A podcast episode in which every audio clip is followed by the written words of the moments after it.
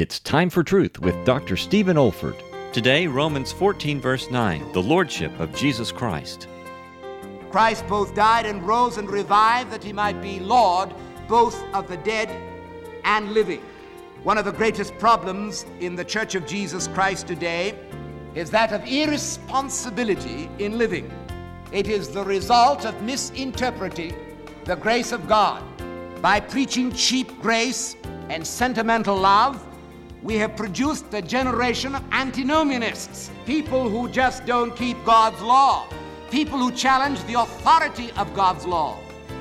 Paul, however, makes it plain that one of the functions of the grace of God is to discipline us, to deny ungodliness and worldly lusts, in order that we might live soberly, righteously, and godly in this present world.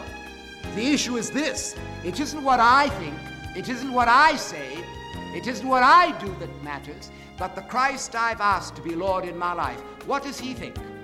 What does he say? In this situation, what does he do? And am I yielded to his thinking and speaking and doing in me?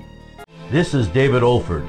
You have been listening to a message from God's Word delivered by my late father, Doctor Stephen F. Olford, who went to be with the Lord in the year two thousand four.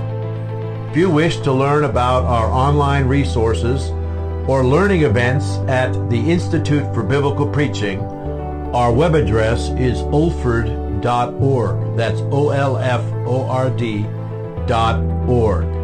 You also may want to benefit from our online video training on expository preaching, which can also be found on our website.